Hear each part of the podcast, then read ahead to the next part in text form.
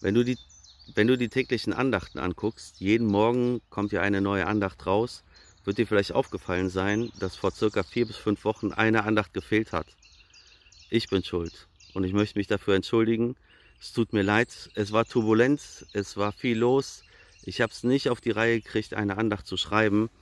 Ist keine Entschuldigung, aber trotzdem, es tut mir leid, dass du eine Andacht einfach nicht mitbekommen hast, dass sie gar nicht da war und dass ein Samstagmorgen sozusagen im, in der Liste der, der Videos leer geblieben ist.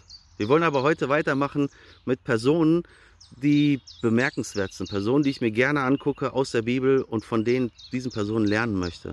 Ich weiß nicht, ob du Petrus kennst. Heute nennt keiner sein Kind Petrus. Ich weiß gar nicht warum.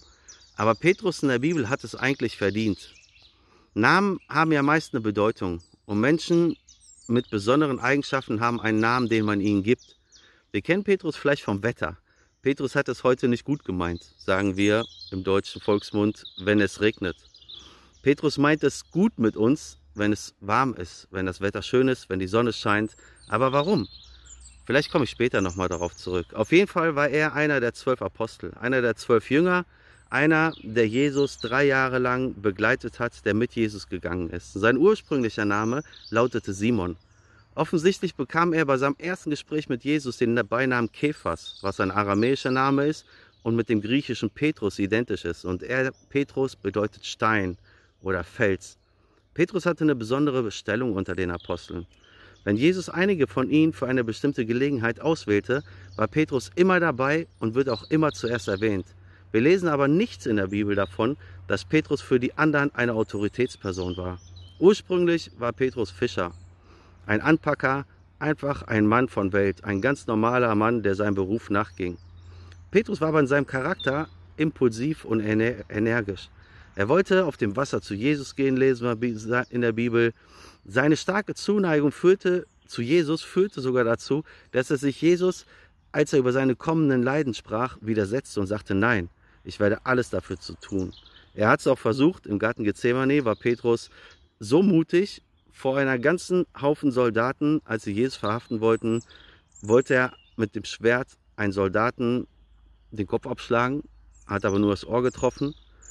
Ne? Und all die ganzen Dinge machen Petrus zu einem Menschen, der ja normal ist, der heute das sagt und morgen was anderes meint sein Selbstvertrauen und seine Selbstsicherheit führte sogar so weit, dass er Jesus dreimal verleugnete. Als Jesus verurteilt wurde, vor Gericht stand und Petrus am Feuer stand und man ihn fragte, du bist doch auch einer von denen? Und Petrus sagte, nein. Also einer, der voll Gas gibt, zu Jesus steht, aber auch Jesus verleugnet hat. Drei Jahre war er an der Seite, ganz eng an Jesus. Einer, der viele Wunder mit Jesus erlebt hat, gesehen, dass Jesus Blinde sehenden macht, Kranke heilt, Tote auferweckt. Petrus war so nah immer an Jesus Seite und er hat begriffen, dass Jesus der Weg, die Wahrheit und das Leben ist. Und dann der Absturz. Als Jesus ankündigte, verurteilt zu werden und zu sterben, ging Petrus dazwischen. In Lukas 22, Vers 33 lesen wir, Herr, fuhr Petrus fort, ich bin bereit, mit dir ins Gefängnis zu gehen und sogar in den Tod zu gehen.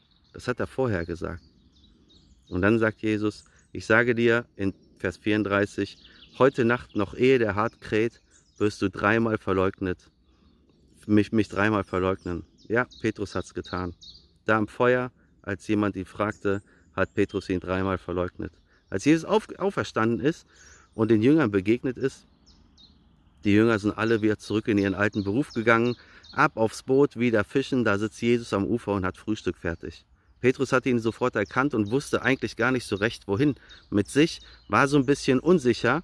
Ne? Und dann kommt Jesus, stellt sich zu ihm, setzt sich zu ihm, die sitzen zusammen, haben gut gegessen und dann fängt Jesus ein Gespräch an. Johannes 21, Vers 15 bis 17. Nachdem sie an diesem Morgen miteinander gegessen hatten, fragte Jesus Simon, Simon, Sohn von Johannes, liebst du mich mehr als die anderen hier? Ja, Herr, antwortete ihm Petrus, du weißt, dass ich dich lieb habe. Dann sorge für meine Lämmer, sagte Jesus. Jesus wiederholte seine Frage. Simon, Sohn von Johannes, liebst du mich?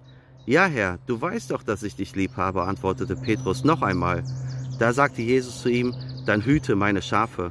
Und ein drittes Mal fragt Jesus, Simon, Sohn von Johannes, hast du mich wirklich lieb? Jetzt wurde Petrus traurig, weil Jesus ihm nun zum dritten Mal diese Frage stellte. Deshalb antwortete er, Herr, du weißt alles. Du weißt doch auch, wie sehr ich dich lieb habe. Darauf sagte Jesus, dann sorge für meine Schafe. Weißt du, was mich fasziniert? Keine Vorwürfe, kein Warum. Trotz Fehler und Versagen von Petrus, Jesus liebt ihn. Jesus sieht in sein Herz. Jesus sieht tief drinne, was drinne ist. Und Jesus fragt dich heute, liebst du mich? Jesus fragt dich dreimal, warum? Warum liebst du mich? Er will, dass du es ehrlich meinst. Jesus möchte, dass es tief aus dir rauskommt. Bist du auch so nah dran an Jesus? Bist du auch ganz tief mit ihm verbunden? Meinst du es ernst? Jesus wusste, warum er ihm den Namen Petrus, Fels, gegeben hatte. Eine harte Nuss, der Typ, mit einem starken Charakter. Hey, ich möchte von Petrus lernen. Trotz seiner Fehler und Schwächen, am Ende liebt er Jesus. Jesus spricht ihm absolutes Vertrauen aus, weil er weiß, dass Petrus das tief im Inneren ganz, ganz ehrlich meint. Das spricht Jesus dir auch aus. Meine es ganz ehrlich. Warum wird Petrus fürs Wetter verantwortlich gemacht? Es gibt ganz viele Theorien. Ich glaube aber, weil er so nah an Gott dran ist. Der Schöpfer dieser Welt hat das Wetter in seiner Hand und er hat auch jeden einzelnen von uns in seiner Hand.